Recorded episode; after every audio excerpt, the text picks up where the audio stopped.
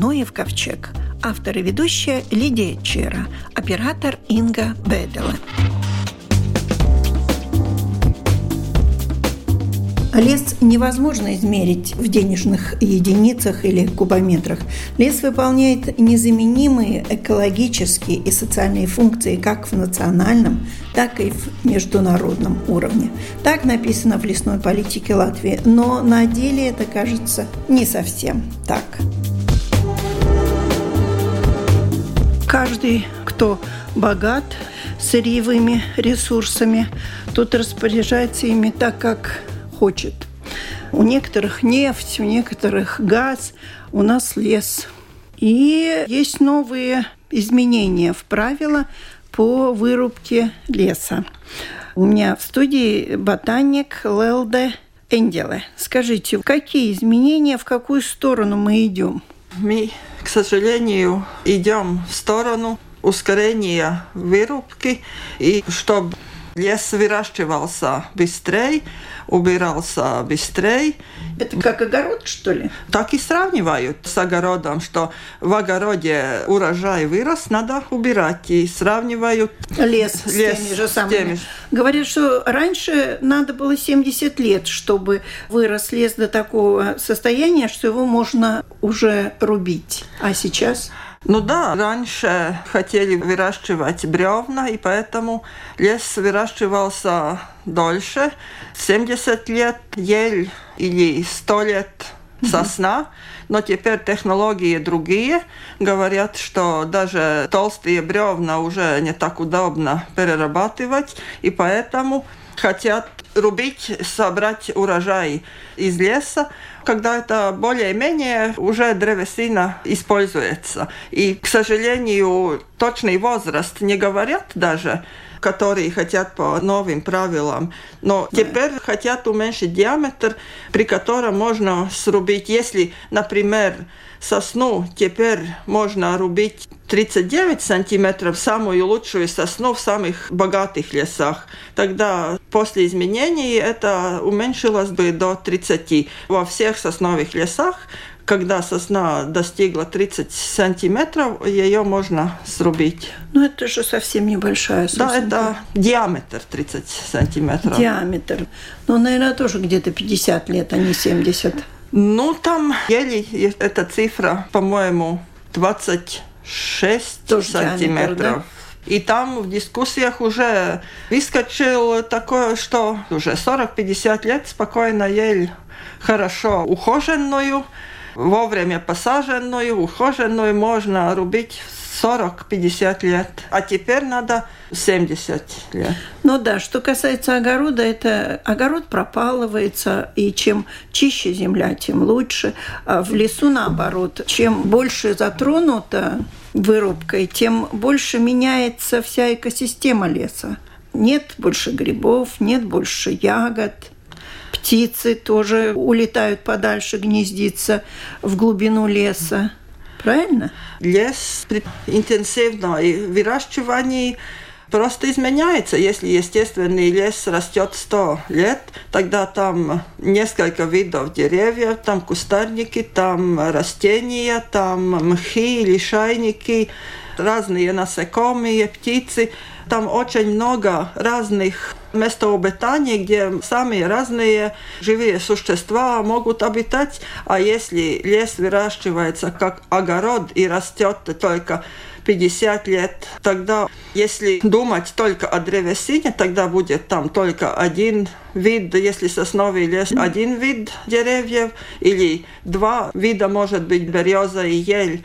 Эти деревья будут моложе, тоньше, меньше мертвых деревьев и меньше мест обитаний, и поэтому и меньше насекомых, меньше птиц. Я Упрощается да, лес. Я слышала, что однотипный лес выращивать плохо, потому что там развиваются тогда те же жуки-караеды, которые, если уже они едят сосну, то они будут есть сосну. И если это одна сосна, то они могут выесть все, что растет. Если же там есть разный лес, лиственный, сосновый, еловый, то так даже жуки не могут навредить лесу. Ну да, правильно. И особенно ель очень чувствительна к этим вредным жукам.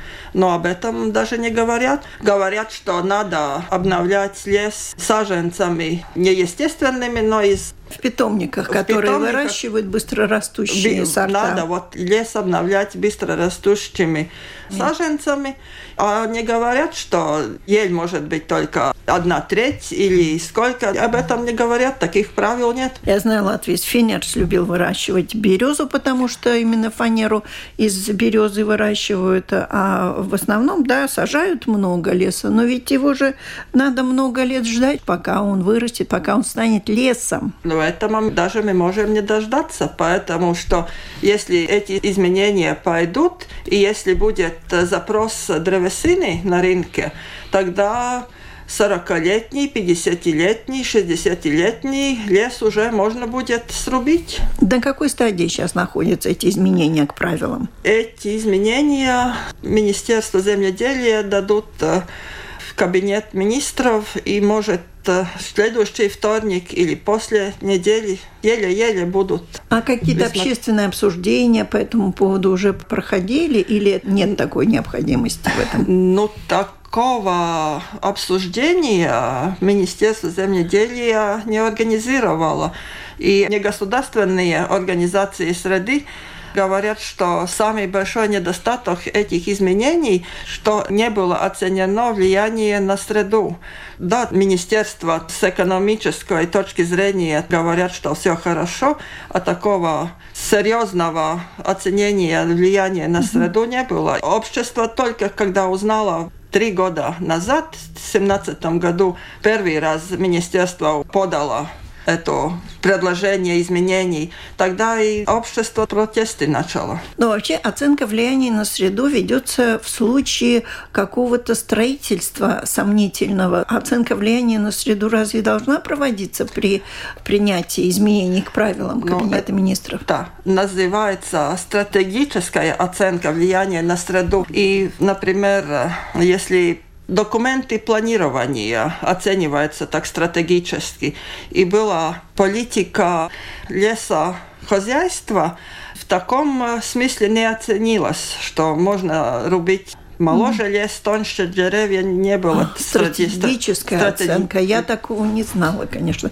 Ну и такой оценки не такой было проведено. не было, потому что в 2017 году появилась вдруг внезапно ну, это как бы природозащитники, по крайней мере, имеют свой козырь в этом отношении, что эта оценка не проводилась. Да. Но посмотрим, посмотрим как, как кабинет министров. Да. Спасибо большое, что, по крайней мере, расставили точки над «и» в этом вопросе, хотя не за вами последнее слово. У нашего микрофона был биолог, ботаник, природозащитник Лелде Энгеле.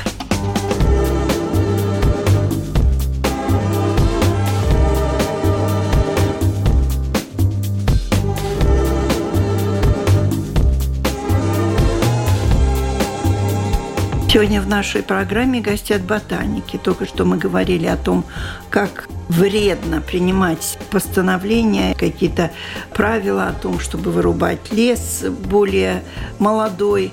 И вот в продолжении нашей программы, надеюсь, это будет совсем другая тема и совсем другой окрас, скажем так даже, потому что мы будем продолжать знакомить с представителями флоры и фауны, удостоенными звания года. Сегодня мы расскажем о растении 2020 года и расскажет ботаник Фонда природы Латвии Валда Бароныня. Какой цветок или растение избрали в этом году? В этом году честь быть растением года выпала такому интересному растению – даже по названию экзотическому или, может быть, даже страшноватому, это змееголовник руйша. Это название происходит э, от греческих слов. Если латинское название дракоцефалум, то греческий слов это обозначает дракон, и кефала это значит голова. Ну, на прямом э, переводе или драконоголовник, но змееголовник. Еще мы можем сказать, дракон это тоже самый змей, значит змееголовник, по-латышски путь головы, потому что змей, дракон это путис. Высокое вот. растение? растение как выглядит?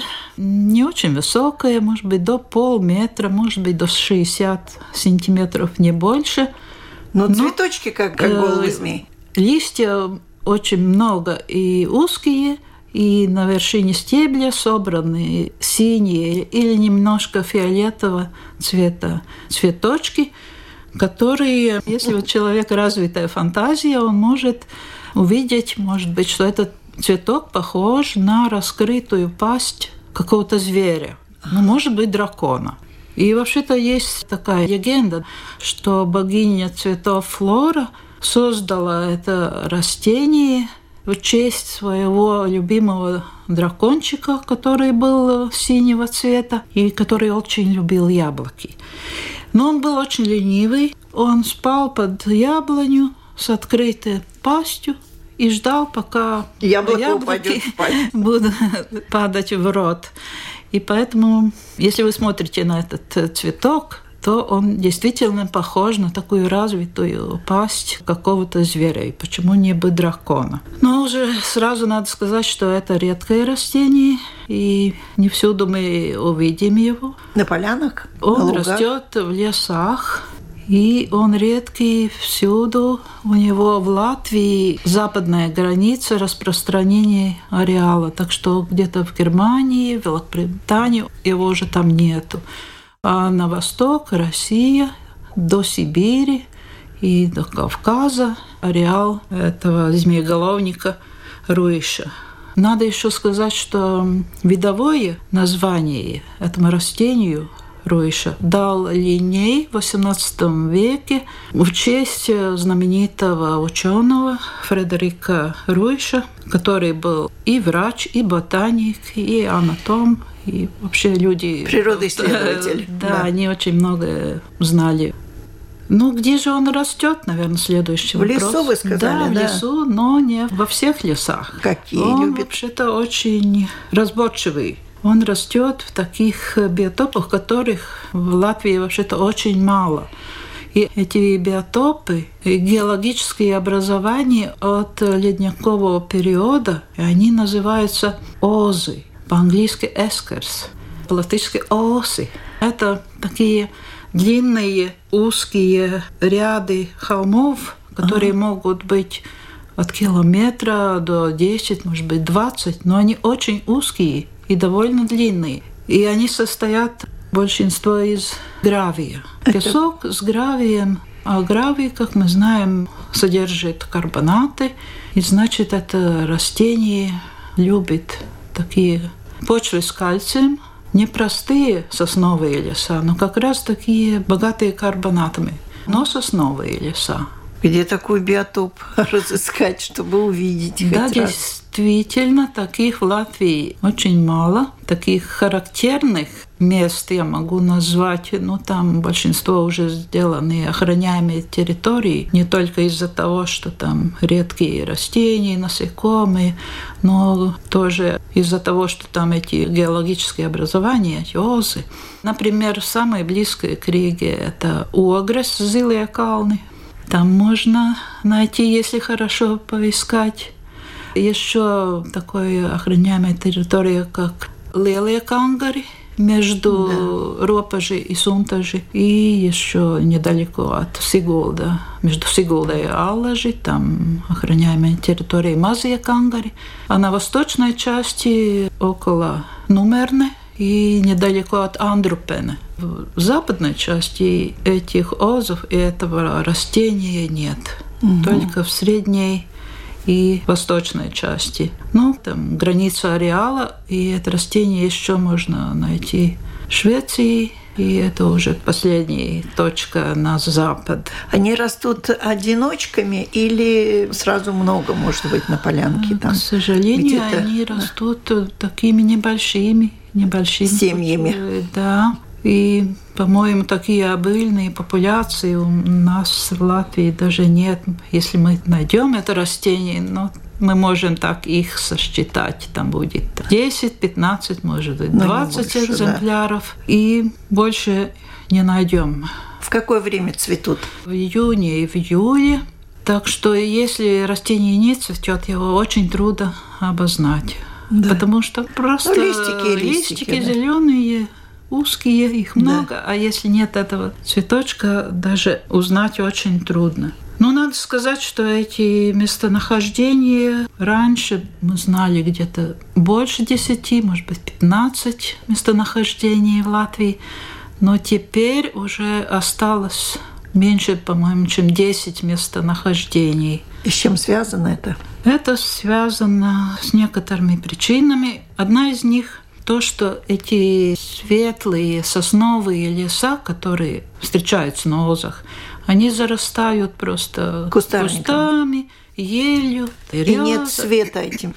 Да, змееголовник любит, чтобы его ничто не затенило. Он не может расти где-то в середине черники, например. Да. Ему надо, чтобы было довольно открыто, лесная Полянка. Э, полянка или даже лес, но чтобы там не были всякие кусты, ель. Раньше были лесные пожары, когда были. вот эти все кустарники, маленькие елки, все сгорело, и осталась вот такая места обитания, которые как раз для змееголовника.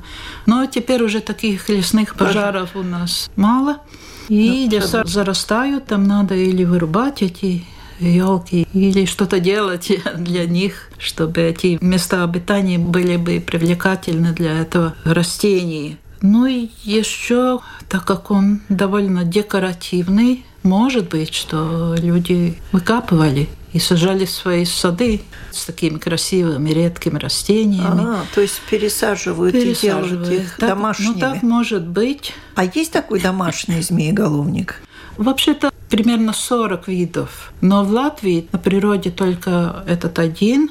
И еще есть один змееголовник, который растет, который адвентивный и только на железных дорогах и найден только два раза. Но нас интересует как раз вот этот наш змееголовник, который растет в таких интересных обстоятельствах, как озы. И есть только, по-моему, пара местонахождений, которые не на озах. А в садах он тоже встречается, как садовое растение?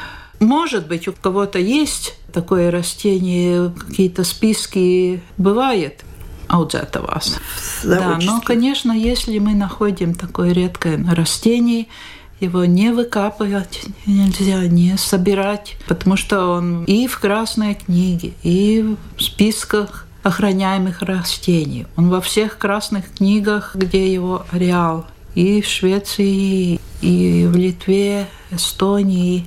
Так что если кому-то удастся найти это растение, это самое лучшее, что вы можете сделать, это сделать фотографию его. И прислать дабас даты ЛВ. Да, точно так. И прислать да. дабас даты. Это было бы очень-очень много для нас.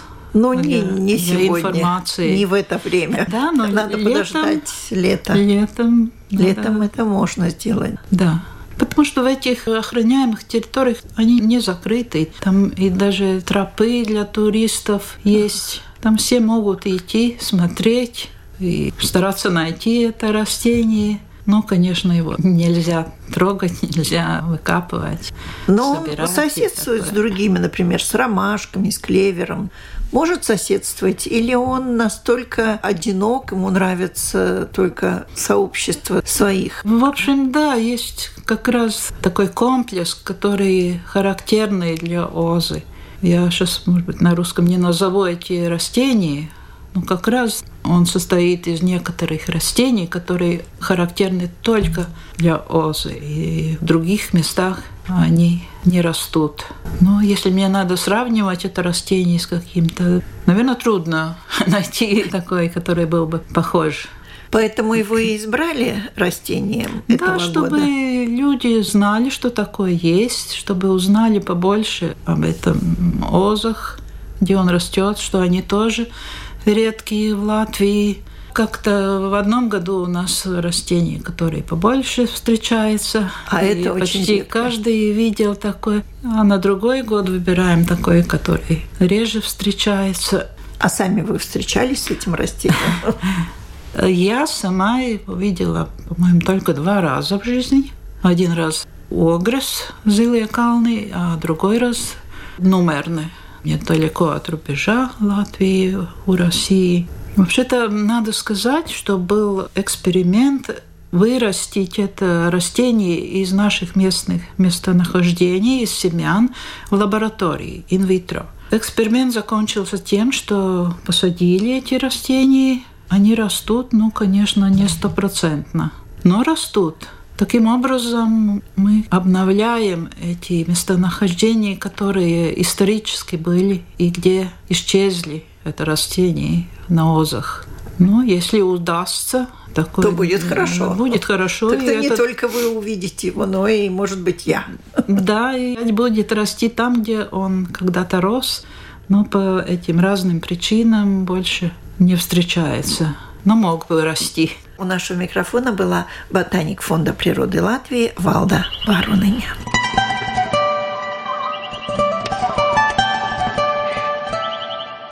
Люди воображают, что птицы поют для их удовольствия. Заметки орнитолога.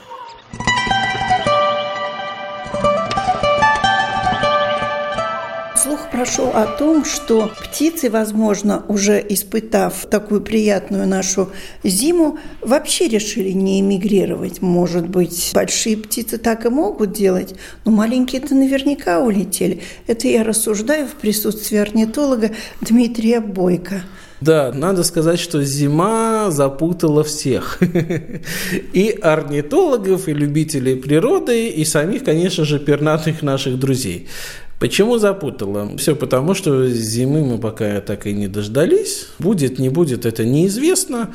Маленькие стайки гусей, лебедей, различных видов уток и в Курзаме остались зимовать, и в Риге, и в окрестностях Риги, и даже, более того, кое-где даже в Латгалии и в Видземе. Хотя обычно, если в Курзаме еще кто-то может зимовать, то в Латгалии и Видземе, как правило, снег, лед и водоплавающих там вообще нету.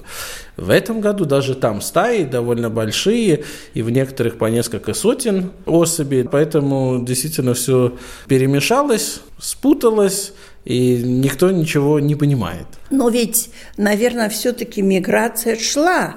И, возможно, эти птицы уже вернулись. Скорее всего, Есть какие-то доказательства того, что они там были, или что они все-таки улетали куда-то и вернулись? С этим, Лидия, сложнее, потому что для меня, даже для орнитолога, да, я думаю, для любого человека, особи одного вида птиц все на одно лицо. Пусть и будут лебеди, там, чайки, утки и так далее. Два таких доказанных случая, что уже вернулись первые перелетные птицы, это лебеди-кликуны, которыми я занимаюсь, но там попроще, потому что мы их кольцуем. Конечно, кольцуем маленькую часть всего лишь. И 17 января это, наверное, самый-самый ранний прилет, когда-либо отмечавшийся для этого вида. Один мой знакомый, недалеко от Айспута, увидел и сфотографировал семейку. Ну, там два взрослых, один был кольцованный, и четыре, ну, не птенца, а молодых птиц, назовем так. Они были с кольцами на шее. Человек мне позвонил, я ввел все в базу данных и смотрю, о, оказывается, это 1 января, этих же лебедей читали в Германии. И весь декабрь они провели в Германии. Так что это такой стопроцентно доказанный случай, что улетели, перезимовали и уже вернулись. Хотя надо сказать, что где-то 15 лебедей других тоже прочитано в Латвии с шейными кольцами, лебедей-кликунов, но нету информации, где они были до этого. Так что, скорее всего, может, они никуда и не улетали, а здесь и остались. А вот если они прилетели, я понимаю, они улетают с семьями и возвращаются с семьями, но они же долго так не живут в таком семейном состоянии. Это какой выводок, скажем так. Иногда бывает, что родители вернулись, а молодые птицы с того же выводка остались на месте зимовки или где-то по пути застряли, не успели, потому что родители возвращаются очень быстро. Самое главное вернуться, пусть то зима или уже начало весны, чтобы занять э, свое место, где они будут гнездиться. Ну, если птенцы довольно такие сильные, покормленные, они возвращаются с родителями. Если же нет, остаются на зимовке или где-то по пути. Но вот эти птенцы, которые прилетели, мне уже один человек задавал вопрос, а что же с ними будет? Будет так, что они узнают, что такое папа и мама по-настоящему. Потому что, конечно же, они сейчас будут вместе, январь, скорее всего, весь февраль. Но вот в начале марта, когда уже действительно родители начнут э, задумываться о следующем гнездовании, будет драка. Большая или маленькая. И, конечно же, взрослые прогонят вот своих птенцов, потому что они уже станут конкурентами. Хотя лебеди, конечно, гнездятся через 4, 5, 6 лет, но все равно новая жизнь, новое гнездование, и должна быть только пара. Поэтому сейчас они еще дружно живут, но со временем их родители прогонят. Ну и тогда они начнут сами по себе вокруг да около летать, ну и через годик-два найдут вторые половинки свои, ну еще года через 3-4 начнут сами гнездиться. Поэтому это такой нормальный процесс. Вообще называют тайну миграции одной из самых главных тайн природы. И такое ощущение, что эта тайна начинает как-то меняться. Потому что если тепло, то нет смысла улетать. То есть перемена климата даже меняет миграцию. Конечно, да, и это происходит, к сожалению, очень резко, потому что если лет 15 назад, ну, возьмем тоже вид, продолжим Каликунов, если было наблюдение кольцованного нашего лебедя в ноябре, для меня это было вау, так поздно. Сейчас уже в ноябре, в декабре прочтение вот этих колец в Латвии – это уже нормальное явление. Раньше лебеди возвращались тоже в самом конце февраля, в начале марта. Сейчас уже начало, середина февраля, когда они начали возвращаться, это уже норма. Так что, посмотрите, лет за 15-20 уже сдвиг на месяц. И отлета, и прилета. И поэтому, конечно же, становится чуть-чуть неинтересно с той точки зрения, что Зимой надо отдыхать даже орнитологам, ну, лебеди, видите. Конечно, большая часть улетела, но все-таки часть и осталась. Такие перемены, и за ними надо следить. И, конечно же, может лет через 50 те виды, которые мы считаем перелетными. Может, какой-то ученый будет э, читать мою статью и скажет, вот это Дмитрий Бойко, как-то неправильно он все писал. Сейчас же все по-другому. Но тайна миграции все-таки сохранится, потому что либо не будут улетать, либо будут зимовать намного ближе, те виды, которых мы называем ближние мигранты, то есть это птицы, которые зимуют в других странах Европы. А дальние – это те, которые зимуют в Африке. У них все-таки свой календарь, и не будет такого, что а, аисты или, не знаю, ласточки вдруг начнут в феврале возвращаться, а не в конце марта, в апреле. Кукушки не будут в марте прилетать, а будут также и прилетать во второй половине апреля, в мае. Поэтому для дальних, я думаю, все сохранится, вот этот календарь. Ну, а с ближними это, в принципе, большинство видов уток, лебеди, гуси, журавли, зарянки, дрозды, скворцы. Вот с этими видами поживем, как говорится, увидим. И, может быть, действительно, это будут нормальные зимующие виды. Хотя в этом году тоже и скворцов много, и черных дроздов много, водоплавающих различных, цапель также очень много, так что куда ни поедешь, везде каких-то птиц можно встретить. Но это прилетное или не прилетное, или количество должно быть большим. Вот, скажем, второй вид, который доказано, что прилетел, это серый гусь. Маленькие стайки, где-то до 15-20 особей, наблюдались весь декабрь и январь. Но в окрестностях Дурбы, это недалеко от Лепы, 20 января увидели стаю из 110 гусей, серых гусей. То есть ясно, что это ну, какая-то стая откуда-то, потому что в Латвии такая большая не отмечалась. Так что, видите, лебедей доказали с помощью кольцевания, серого гуся с помощью того, что считали до этого, и вдруг да. такая большая стая появилась. Но надо сказать, что кто-то уже говорил, что и жаворонков слышал, и вроде как журавлей где-то в небе видел и слышал. Но я думаю... Не доказано пока. Да. да, это не доказано, и я думаю, что немножко, вот даже у меня, наверное, у вас, у многих такое состояние, ты выходишь на улицу, И впечатление, как будто, ну, как март. Или да. конец февраля, или уже март наступил. Потому что цветочки, подснежники, скажем, цветут, где-то рододендроны уже зацвели, там да. сакуры и так далее, и так далее. И, конечно же, людям хочется и птичек. Не только зеленой травы, первых цветов, но также песен птиц. И надо сказать, что уже поют те скворцы, которые не улетели, начинают немножечко так скромненько, но все-таки петь. Черные дрозды поют, уже крапивники, зарянки, синицы вовсю. То есть те виды, которые у нас остались, они уже начинают петь. И петь Свою довольно... Да, и с каждым днем, с каждой неделей эта песня все такая более-более весенняя. А если по правилам, которые были годами выработаны, вот кто первый должен прилетать? По идее, есть такой какой-то порядок. Ну вот вначале жаворонки, потом малиновки, потом там так. Есть такое правило? Ну, в принципе, оно уже и действует. Гуси, лебеди одни Это из первых, первые, да. да. Затем утки, но в этом году будет сложно доказать, что утки прилетели. Затем жаворонки, журавли, ну, в принципе, это такой, наверное, топ-5 птиц, которые первые прилетают. Затем это дикие голуби, это вяхерь, клинтух. Но опять надо сказать, отдельные особи или небольшие стайки всю зиму отмечались, поэтому, наверное, когда будет 15-20, то ясно, что мигранты. Зябликов уже кое-где видели, тоже не понять, стайки улетали или уже прилетели, так что так загадочно. Но я думаю, следующие будут обязательно это жаворонки, чибисы, журавли. Будем ждать весенней песни «Жаворонка». Будем ждать, да, и уже на 2-3 недели все произошло раньше, вот у этих первых видов прилет, чем в прошлом году. Так что я думаю, ждать осталось недолго. Спасибо. У нашего микрофона был орнитолог Дмитрий Бойко. На этом наша передача заканчивается. Всего вам доброго.